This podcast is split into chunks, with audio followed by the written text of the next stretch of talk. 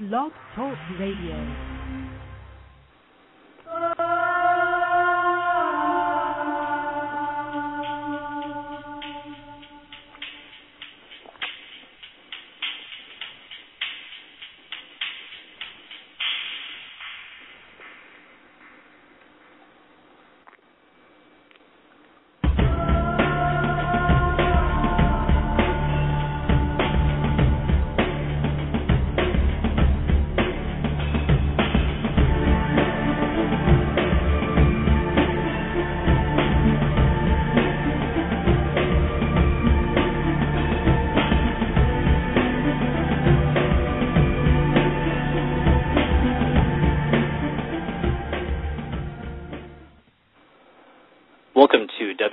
WTAR Traditional Astrology Radio. Uh, my name is Chris Brennan, and today is Sunday, January 9th, 2011. Uh, tonight I will be interviewing world renowned medieval astrologer Robert Zoller. Uh, Zoller is widely recognized as one of the leading astrologers to advocate uh, a return to traditional astrological techniques and methods, uh, especially starting in the early 1980s with his book, The Arabic Parts in Astrology A Lost Key to Prediction. So, through his work, he's played a major role in spurring the revival of traditional astrology around the world, uh, pretty, pretty much everywhere from what I've, what I've seen.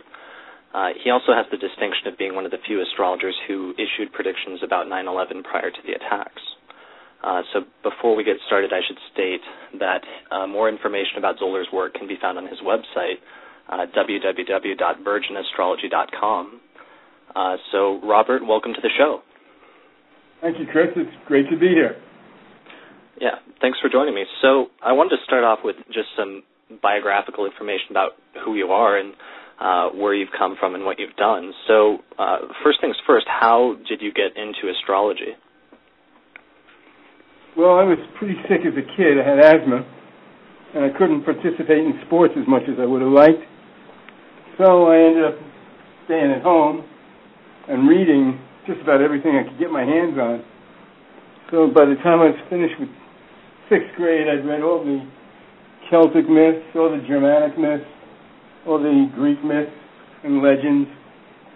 And uh, in the course of doing that, I came across something called folklore. And folklore was primarily the Grimm's brothers, or one of the Grimm's brothers. I forget which one now. But anyway, I read all, all that stuff, and in there I learned about magicians and unicorns and things of that sort. But the magicians and the uh, astrologers and the alchemists really intrigued me. So it wasn't until I was in the 10th grade, about 16 years of age, that I was able to get my first book on astrology, and that was uh, Edward Lyndoe's book, uh, Astrology for Everyone, I think was the title of it. But I couldn't do much with it at the time because I had to prepare to go to college. Mm-hmm. So I put it on the back, on the shelf, back burner, so to speak. And I didn't look at it again until I was out of college. The uh, first college I went to was in the 60s, and as you can imagine, 1965 to 68, there wasn't a lot of college going on in the colleges, especially in New York. So I had a lot more time than I thought I would. And I got into uh, reading as much as I could about astrology at that point. And one thing led to another, and I got a teacher, and uh, eventually disagreed with my teacher. But he was Right. instrumental in setting me on the right straight, right, the right uh, track. And this is the uh, infamous Zoltan Mason who uh, introduced you to traditional astrology. You say that again? This is uh, Zoltan Mason. Yeah, that was Mr. Zoltan Mason, who was, was my teacher, my first teacher in astrology. And he And at this point- who uh, told me that if I wanted to get into the real astrology, I had to get into languages, and into the classical languages in particular. He rattled off a number of classical languages: Greek, Latin, Sanskrit, Hebrew, Arabic. Went on and on and on. And Then he said, "Now get out of here. Get out of my office." He was a little bit brusque. Right. He had a, a tough time of it himself. He uh, came to the United States after the Second World War, and it wasn't easy to get to the United States from Hungary, which is, I think, where he was at the time. So uh, eventually did get to uh, get into the United States, became a citizen, and lived here uh, until about 1998, something like that, when he passed away. So it, it was at this point that you started studying uh, uh, ancient languages and started studying older traditional authors. Yeah, I realized that uh, he had a wonderful bookstore. Mr. Mason did on 61st Street, uh, between 61st and 62nd, I think it was. But it was on Lexington Avenue, and it was the second floor up. So you used to walk up these creaking stairs. Nobody would have ever been able to sneak up on him coming up those stairs because the stairs creaked very loudly. And uh, then you'd walk through this door that had a bell on it, and he would come out from the back room and he would say something like, What are you looking for? in this almost threatening sort of manner. Mm-hmm. And people would say, I want to browse. And no browsing. You must know what you're looking for. But after you got past his rough introduction, he was a real sweetheart and he was real helpful if he thought you were serious.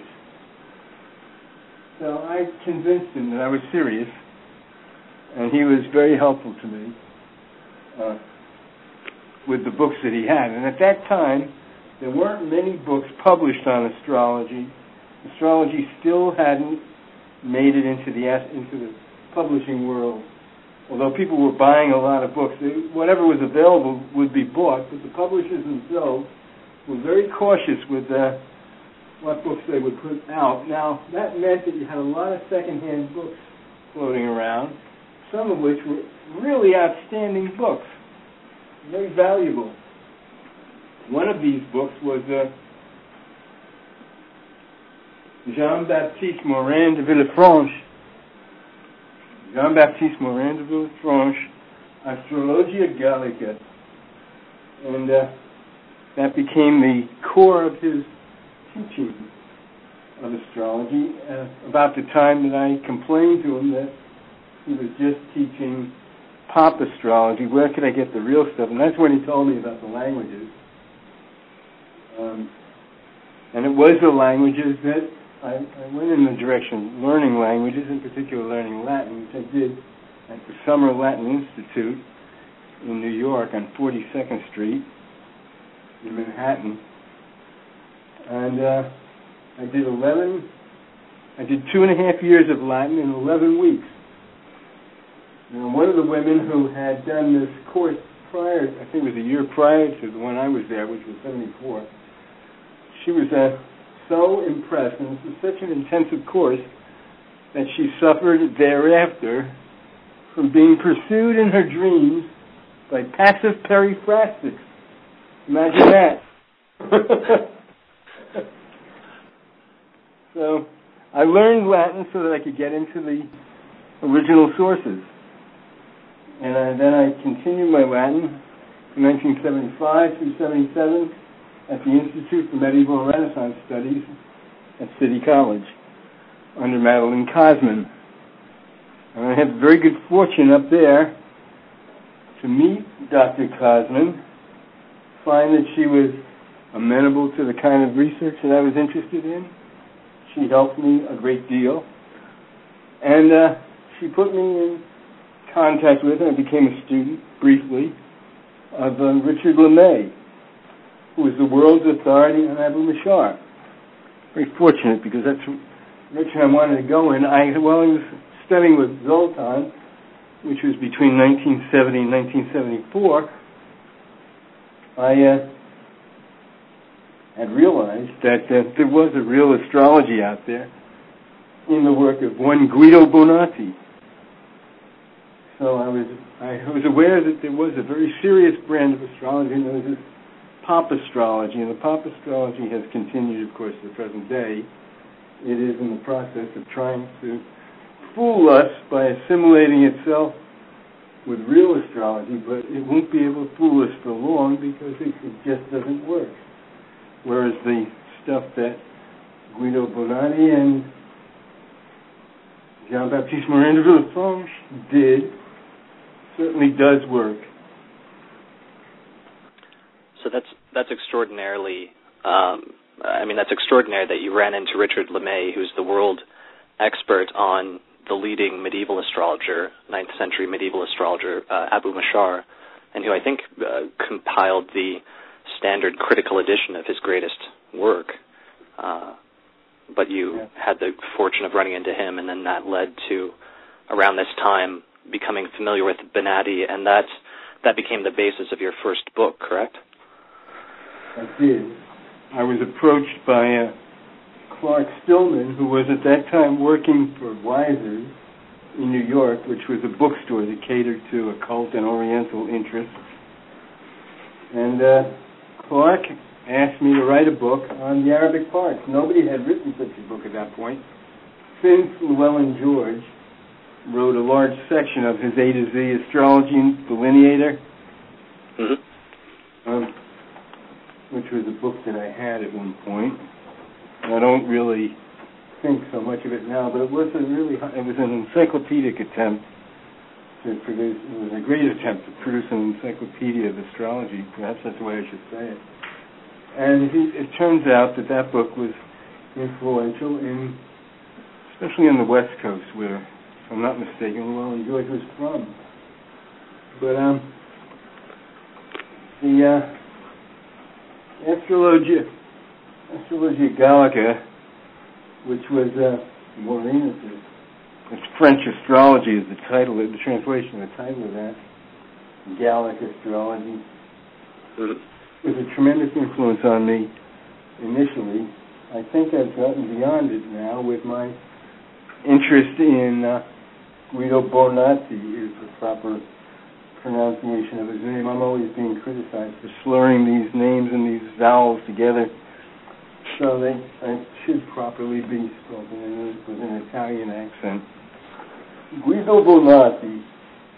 And this is the same Guido Bonatti, who, by the way, Dante placed in the eighth circle of hell in his Commedia Divina, where he says, Vedi Guido Bonatti. I saw Guido Bonatti in the eighth circle, with his head turned around backwards forever, throughout all eternity, for having had the audacity to try to prove the future, and predict the future. But uh, he puts Bonatti in very good company in the circle of hell, which is where he's actually lodged him in that poem.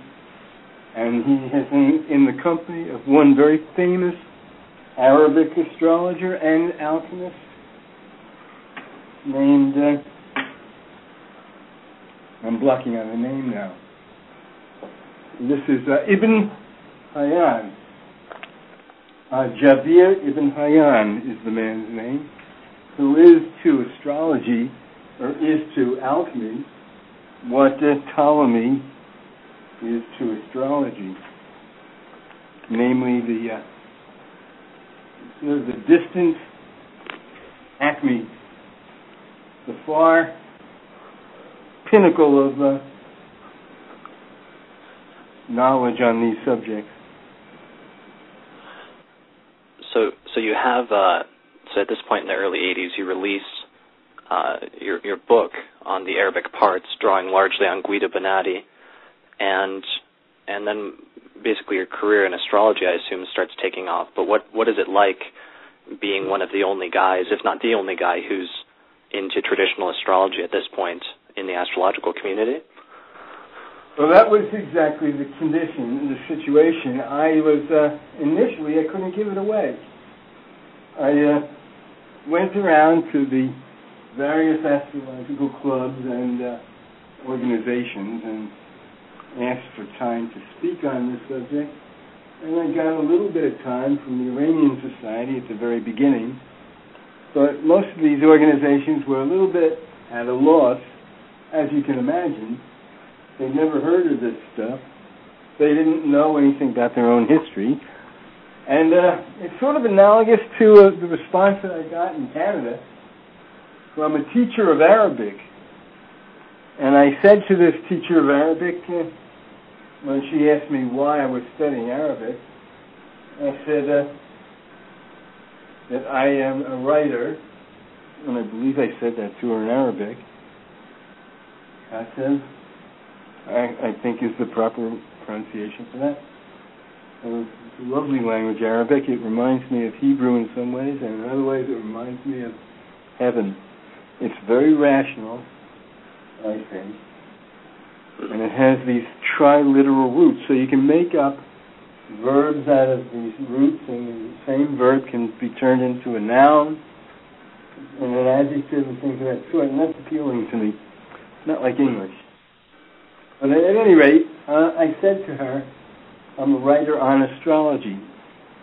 One second question out of her mouth was, of course, you're a writer, but what do you write about? So I had to tell her astrology. And she said, oh, I wasn't aware that the Arabs knew anything about astrology. And that was, of course, the standard academic paranoia about astrology. The fact is, the Arabs knew more about astrology. They'd forgotten more about astrology, perhaps, than we better to know that uh, that was their one of their great contributions to to civilization was their mathematics, their poetry, and uh, their, their knowledge of science and mathematics. Right, they uh, became the sort of sole possessors of the astrological tradition for several centuries during the Middle Ages. Right. Now, the, uh, the astrological community was pretty much in the same bag or same condition as the, uh, the academics prior to, let's say, around 1980.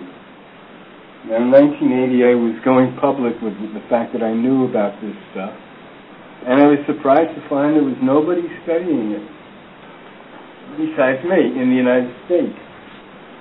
So I, I started looking around writing to all and sundry, corresponding with Ellic Howe and uh, R.A. Gilbert and uh, a number of people in Europe. Had some German contacts, some French contacts, some English contacts.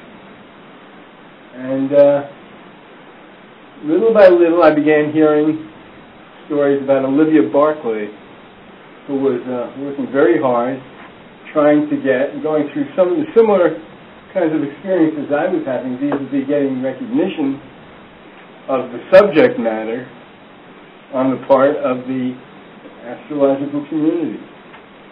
And she was doing, she was running the same sort of problem in England.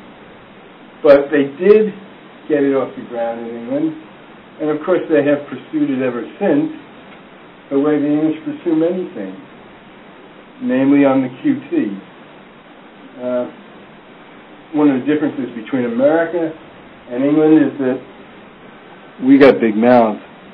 We talk about everything, and they don't. The, the mere fact that it looks as though nobody's doing something doesn't mean that nothing's happening in England. It just means that it's all behind the scenes. And I don't think that I would be talking out of school to say that. I don't think they would disagree with me if they heard me say that. So I said it, and I'm glad. Right. So, so you right right at the same time that you're sort of trying to initiate this revival of medieval astrology, you have uh, friends, or at least other people over in England, doing the same, focusing their work on William Lilly in the 17th century tradition, and then by the 90s, I assume you're starting to gain steam, and you um, you you become the founding one of the founding members of Project Hindsight and Arhat uh, with Robert Hand and Robert Schmidt. Yeah, that's about right. It's about the right timetable too. Things really fell together, so far as I can remember, and so far as I saw them at the time. Things really fell together around 1992, I think it was, Mm-hmm. when we went to a UAC, United Astrology Congress, in Crystal City, Washington, D.C. And the Crystal City was uh, either the name of the neighborhood or it was the name of the hotel. I don't quite remember what the situation was there, but it was a very nice place that we stayed in. And uh, Olivia was there, and I was there, and Schmidt was there, and White, his wife Ellen Black was there. Bob, uh, Rob Hand was there. Rob Hand was there. Am I? Can you hear me all right? Mm-hmm. Yep. Okay. And uh, Schmidt and I were sort of auto-intoxicated at that point on our own dreams about a mathesis universalis, a universal mathematics that would answer all questions. And his contribution to that was uh, the uh, recitation of what he had learned at St. John's and whatever he had figured out on his own. Subsequent to that time, he went to college at St. John's University in uh, Maryland, in Annapolis, I think it was. So he had some Right. exciting things to say about Descartes and uh, about uh, Mathesis Universalis and algebra's relationship to algebra. And I found that very intriguing at the time, and we were so we were sort of intoxicated, trying to dream up a universal mathematics. But as fate would have it, that we weren't given the opportunity to do, to do that. Instead, I think the uh, demon, the demon of, uh, how shall I put this? The demon of, uh, what's called virtual reality, uh, artificial intelligence, that's what I'm looking for. The demon of artificial intelligence insinuated itself into the conversation in such a way that uh, we couldn't continue the dialogue. Now, Rob Hand was there at the time, I don't think he was ever tremendously impressed with this concept of uh, Mathesis Universalis. He was very interested in, in uh, astrology at that point. Now, he had just re- returned from uh, Spain, where he had met somebody who was studying the works of Philip II's astrologer.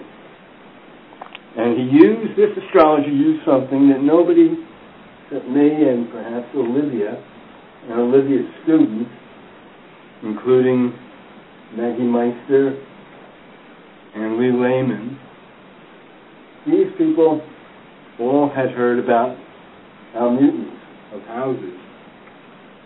And as you know, that is a, essentially the planet that has the most dignity in a given house. Right. So this is a tremendous asset in judging what that house is going to produce and how it's going to produce it and all the rest of that. And the houses are, of course, indices of, or fields, if you, if you like, uh, wherein the meanings of uh, certain concepts are emphasized. So by studying the rulers of those houses, you can elicit a very clear picture what the chart is going to offer, what the chart is promising. Now, Rob was had had his, his head filled to the brim while in Spain by somebody who was studying this uh, Spanish astrologer's work. And he was very enthusiastic about astrology at that point, about medieval astrology. He notified everybody at the time, and I was in the room when he said this, that Zoller's dominance of uh, medieval astrology cannot go unchallenged. so he's been challenging it ever since. And I think that's good. I think that competition and that sort of stuff pushes us all to further excellence. Right. And then, so the three of you then get together, uh, the three Roberts, and you start translating texts, you start producing a translation of Guido Bonatti, translations of the um, uh, Latin works ascribed to Hermes, and that takes off. Uh, eventually, you leave, uh, but then by this point, you are still, and I think even still today, established as the leading authority on medieval astrology in the world. Um, and then by the time the late 90s roll around, it seems like you've got a pretty strong following, and you're you're issuing your was it a monthly newsletter? Yeah, I I picked up the word somewhere along the line. I think I was in I was in the north in the Midwest. It must have been Michigan or or Minneapolis is. Uh, shows you this, New York. I'm terribly, I don't want to say biased, but that might be the word I'm stuck with here. I just can't imagine anything west of the Hudson River as being anything other than the Midwest. Right. Of course, but that's the way I look at it, uh, subconsciously. That's the way I've been brought up to look at it. But at any rate, we were out in the Midwest somewhere, and uh, we were getting a very good response. Rob was there, Schmidt was there, I was there. I think still at the same place. And uh, somebody who works for Matrix was returning some papers to Schmidt that they that he had left there at Matrix, and it included a periodical. And Schmidt referred to it as a periodical, and uh, the guy corrected him and called it a sporadical. So that my my newsletter was uh, from Nuntius, who's messenger and somebody who announces something. And uh, I had in mind angels for that. But uh, it was really, although it was intended to be every two months, I think initially, it really was went through a period when it was one per month, and it went through another period where it was sporadical, in fact, and I guess that's really where it's still at, because when the Parkinson's began to trouble me in the 90s, I couldn't any longer maintain an absolute regularity with my writing. So it's really a sporadical. Mm-hmm. But it was in that newsletter, uh, Nuntius, that you started issuing predictions, or you, you would regularly issue predictions and I think one of the things that you've become the most well known for outside of the astrological community is uh, making some pretty specific statements uh, about what turned out to be the attacks on September 11th, uh, 2001. Um, so, what was the like? Can you talk a little bit about those predictions and what the the aftermath of that was? Yeah, those predictions were made in a series of responses to people's questions. The first one was made at a dinner that I was invited to in London at uh, David Broad's house in uh, name of that street? Can't remember the name of the street right now. But um, also in attendance at that dinner was Liz Greene. So this was an attempt to put Liz Greene and I in the same room, and I suppose it would have been a little bit humorous for somebody to watch if she wasn't such a, a consummate and highly sophisticated person when it comes to interpersonal relationships, especially with strangers from your own country, like right. So, so the, the sort of astrology that she practiced and the sort of astrology that I practice are really millennia apart of space is time. I don't see any reason why I can't talk about millennia in terms of the difference between what she's doing and what I'm doing. But she's an expert at what she does. Well, at any rate, that was the first context. That was where the remarks were made about the House of Bush and uh, I said that there'll be a new president in the United States at the next election, uh, that there will be a, the new president will be at the, the House of Bush, but he won't have as much experience in running things as the first Bush did. And I made a couple of other remarks there. And that was the end of that. Now, subsequently, actually before that, I had made the statement Nuntius that uh, it looked as though there was going to be major economic difficulties for the United States, and that historically the best way for us to deal with that sort of thing, uh, at least the way the, the the economic pundits in the United States generally tend to do things is that they wage a war as a way of getting you out of the slump. So I figured there was a war coming. And then uh, I got back home after the dinner at London and uh, looked at everything again, confirmed my concerns, and uh, started paying attention to Milosevic was one of the people who I mentioned in the Nuntius newsletter. Now, at the time, he was a free man, but it wasn't long after that that they jailed him, and I guess he's uh, still in jail, and I don't know what happened to him, frankly, at this point. But he was mentioned in that one of those Nuntius newsletters, as was Osama bin Laden. So the final two of my newsletters that pertain to this subject uh, called out the uh, danger of Islamic fundamentalism to American values and the American way of life, named Osama bin Laden, named the month in which the danger was likely to happen, and the area of the country where the attack was likely to come from. So I think I did a passable good job on that aspect of things.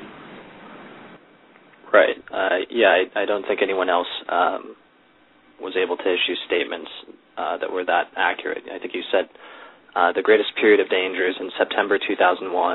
Uh, it'll be on the eastern seaboard of the United States. Um, something about inviting the depredations of adventurers such as Osama bin Laden. Um, mm-hmm. Yeah. So you you made those statements, and I think one of the things that not a lot of people know about is you actually did try to, or you, you told me once that you tried to contact the authorities or con- contact the FBI in order to uh, alert them to this. Correct? Yeah. And not just uh, the FBI, but also the CIA. Right, but you're um, attempts to contact them or at least to notify them were sort of rejected? Well, they didn't seem to be uh, acted upon, but I've since learned that appearances may be misleading. Um, if you call up Joe the plumber, the resurrect Joe the plumber from a previous political debate a couple of years ago, that was a, a name that was being bounced off of everything. Joe yeah. the plumber, mythical guy. But it turns out that there are lots of guys named Joe, and some of them are plumbers, so there is a Joe the plumber. But uh, my point is that uh, you call up somebody who you think is Joe the plumber, and somebody comes to your door, says, you have a package for me, and you hand him the package, and he goes away. He might have identified himself to you as Joe the plumber, but who was that masked man? Now, when you in this subject, in this field, you sometimes don't know who you're dealing with or know who's subscribing to your work. So I don't know who all the people who were my subscribers on Nuntius. And it could very well be that one of them or two of them works for another government or for our own government. The, uh, this medieval astrology has become very interesting to certain elements of our society. Uh,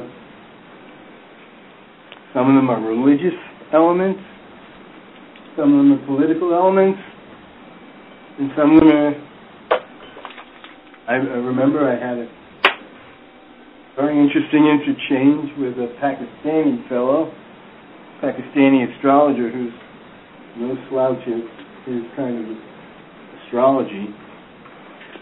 And uh, I learned later that there were probably political connections between him and Pakistan.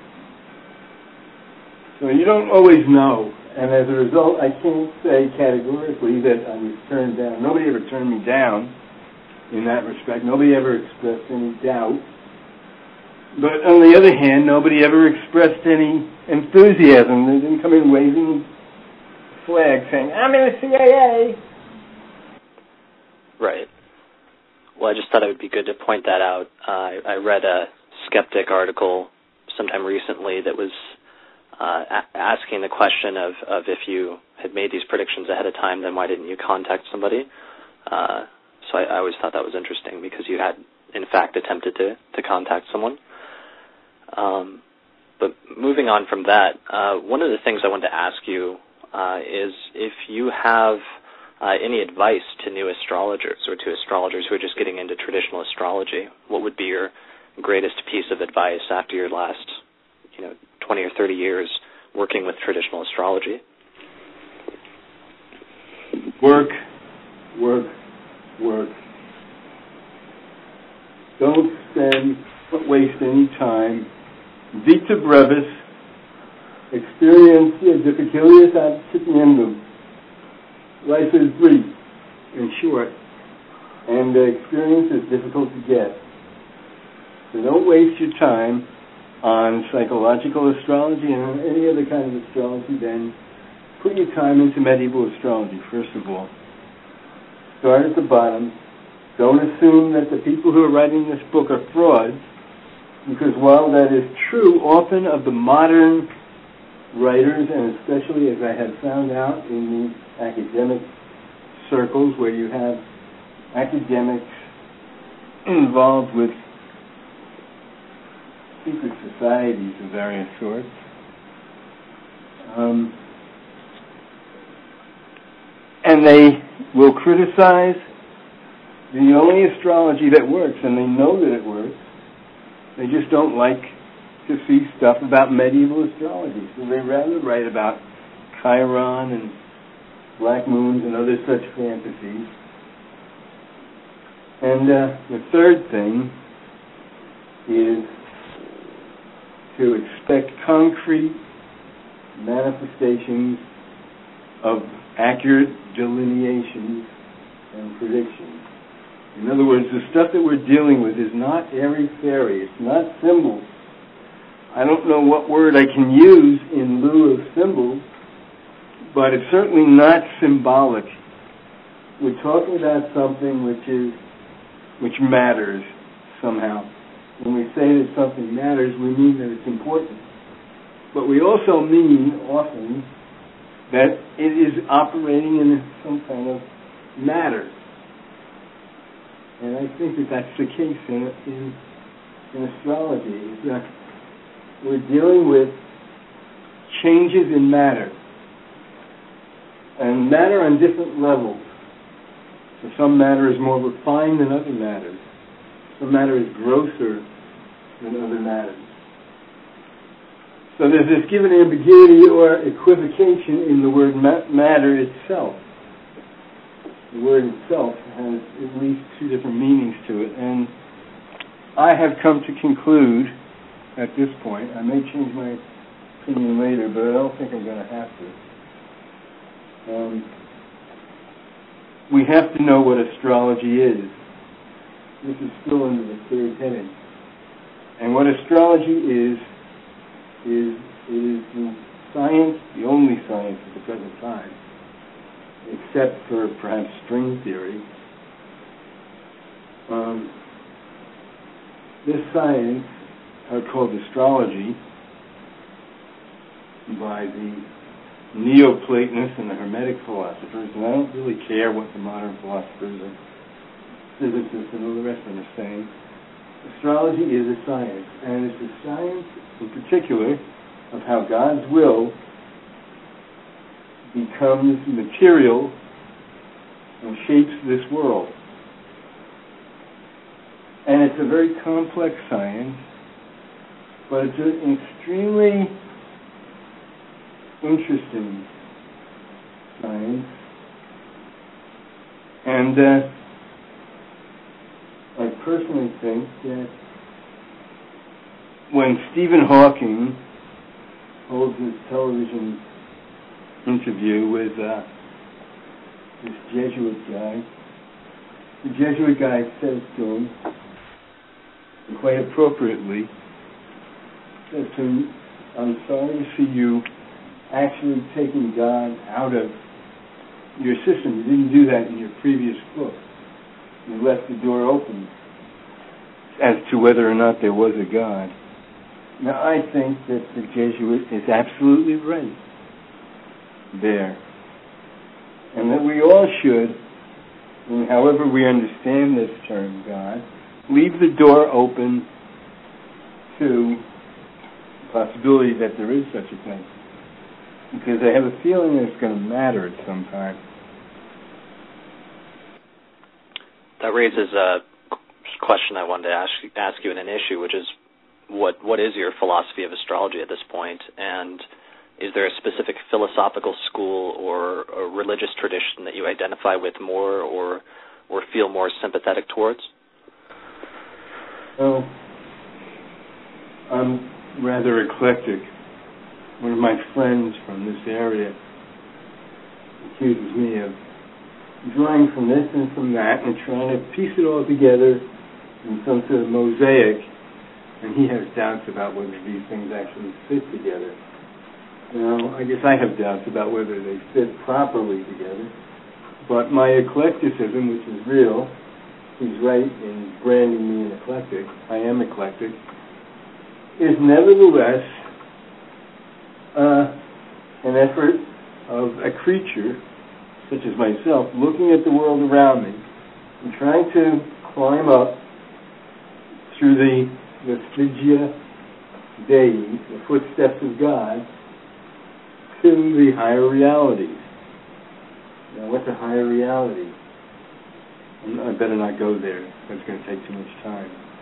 Let me say instead that, uh, in answer to your question, which brand of philosophy do I favor?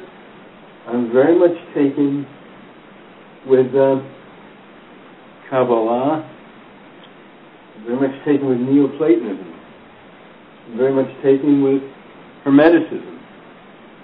Is my philosophy pure in any one of these directions? Probably not, because I'm not a sectarian kind of guy. And yet, I did convert to Lutheranism in 1989, partially because it was my father's religion, and because I knew that uh,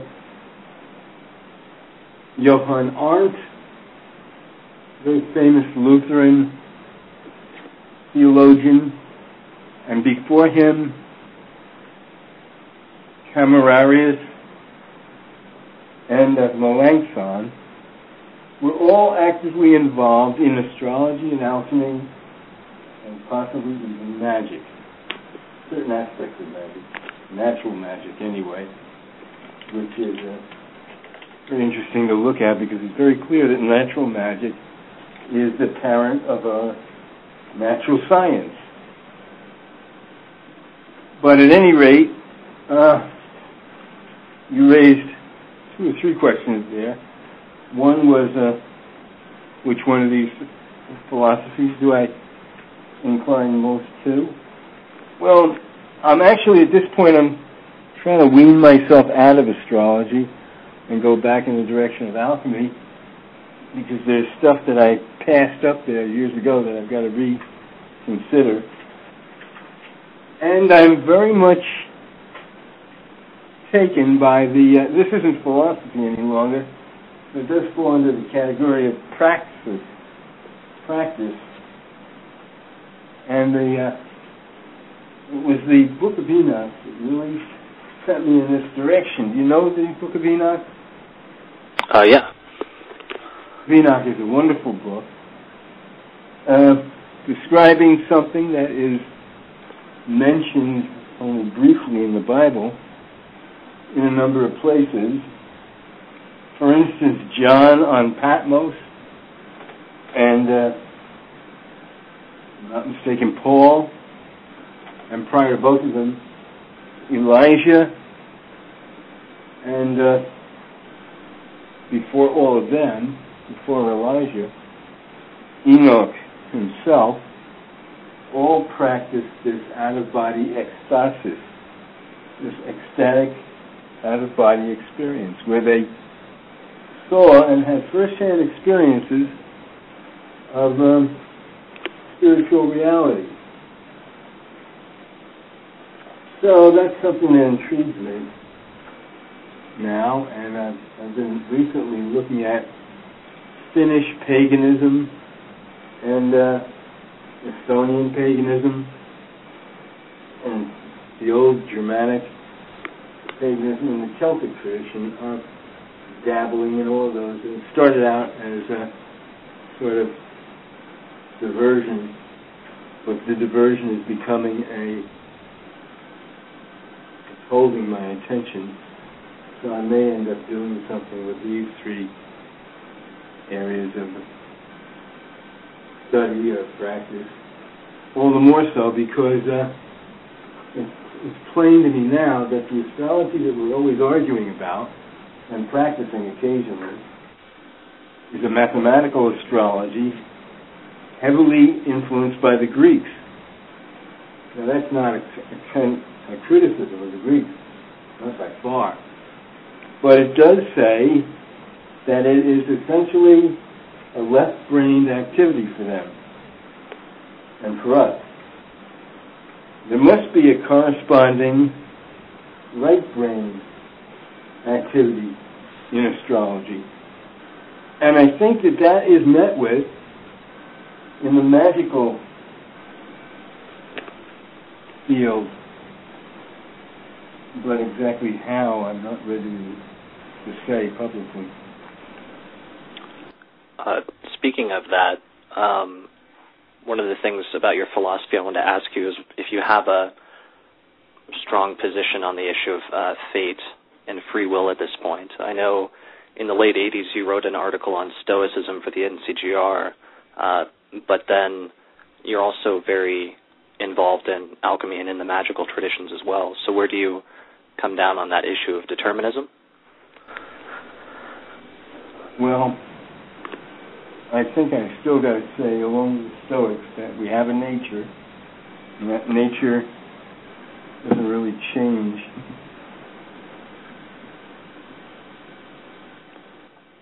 So you would but, say that. Oh, go ahead. But having said that, let me make the case a little bit more strongly. I haven't changed my opinion on the question of fate versus free will in the sense that I haven't gotten off of the fact that what is going to happen to us happens to us. And there's little that we can do to change it. Um, however, I have seen intervention. I've seen, I, I thought I saw it back in the 80s when I was struggling with the fate versus free will concept, and it's coming down on the side of determinism. But now I have seen so many ex- uh, examples of intervention which, I, in a sense, I've got something to measure it against now in astrology. In astrology, I can say, this is what's going to happen. And the magician, or whatever you want to call the feminine version of the magician, maybe magician, I don't know, witch, maybe, a what, nigromancer, that's a nice word, I like that word. That, that person walks onto the scene and begins to change things for people. So, I can't help but conclude at the moment and this is, I'm very uncomfortable with this because this is not, with reason you like to, even when you don't agree with the conclusions, you like the conclusions to be clear unassailable, plain as the nose on your face, and unambiguous. But we don't get that in life, it seems. And as a result, what I have seen and what I can attest to is that change can be brought about if you know what to do and how to do it and do it long enough.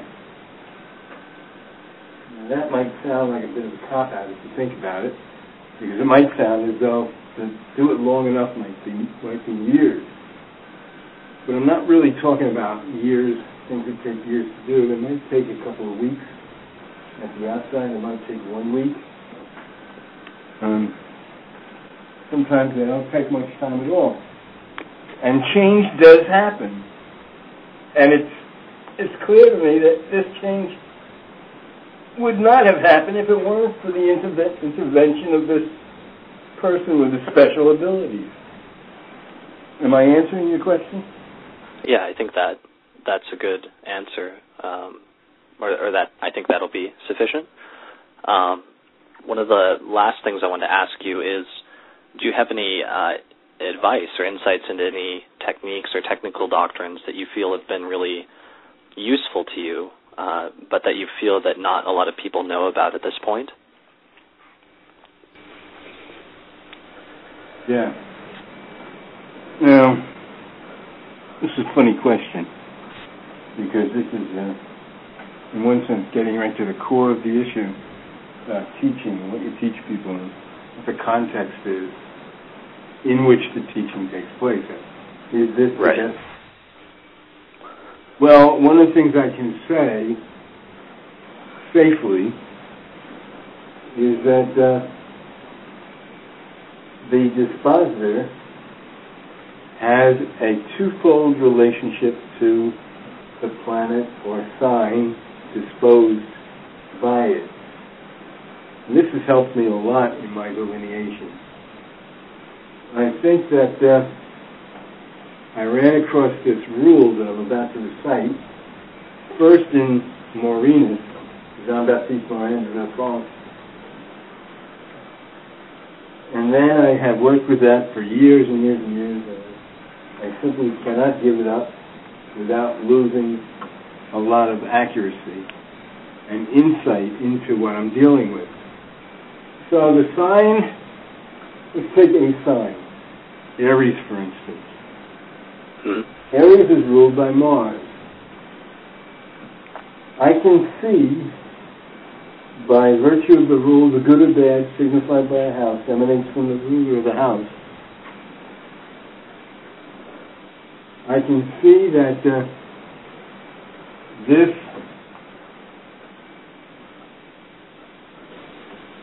actually I'm thinking about a specific case. I got to get that out of my mind because I got need more than one specific case here. A little bit of mental discipline is going to have to be exerted here. Um, good or bad signified by house emanates from the ruler of the house. First of all, is the house that Mars is in a good house or a bad house? First question. Let's assume it's in the 11th house. Let's assume that it rules the second house. That Aries is on the second house cusp. No, I, want automatically to know what to expect with that configuration.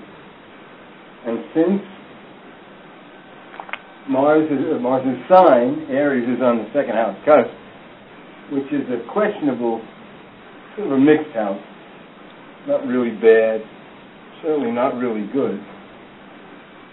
Uh, the malefic nature of Mars does tend to make you think that the person who has got this configuration is willing to do just about anything to make a buck. And they're not going to let any opposition of any sort get in their way. At the same time, so what you've got in that case is you've got Mars, the planet ruling the second house, is the source of the money. The money made is coming from that Mars. And Mars is going to show us how the money is made, how much money is made, all the rest of that sort of stuff. So it's the source of the The ruler of the house is the source of the house. At the same time, the ruler of the house is also the outlet for the house. Because if that Mars were in the fifth house, it could very well be that your children get your money. Because the energy of it's like an electrical circuit between the sign and the ruler of the sign. So that's the second way the uh, rulership works. And the good or bad signified by a house emanates from the ruler of the house will often explain a great deal. Now, I just had a good friend over here. She had Aries on the ninth house. And she had Mercury in the ninth in Aries. It's actually in the eighth. And it's actually in it's in the ninth house by quadrant houses.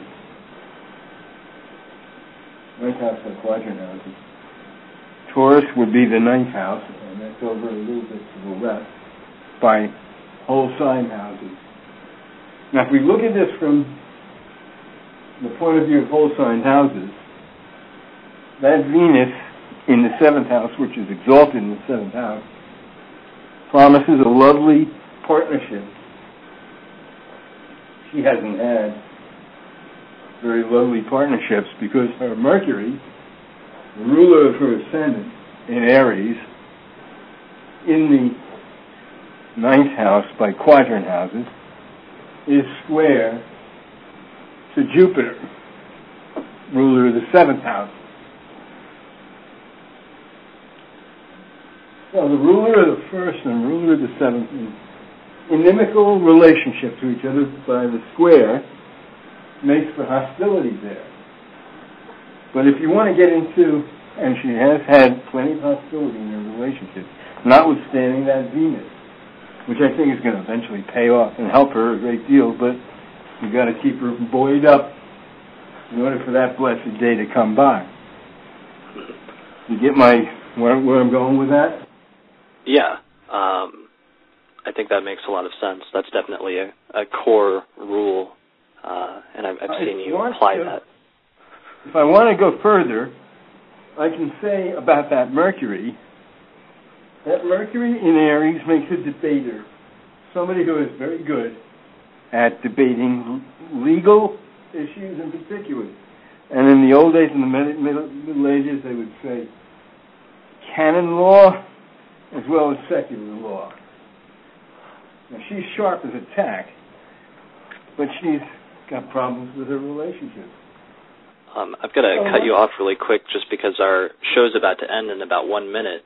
Um, And we'll so just just one more thing, and it'll be done. sure. But that Mercury in Aries is disposed by Mars. And Mars is causing that debate. So if you can do that and you can link in the house meaning to the to the planet's positions in the signs, you got you've got detail, which is very admirable. Mhm. Okay.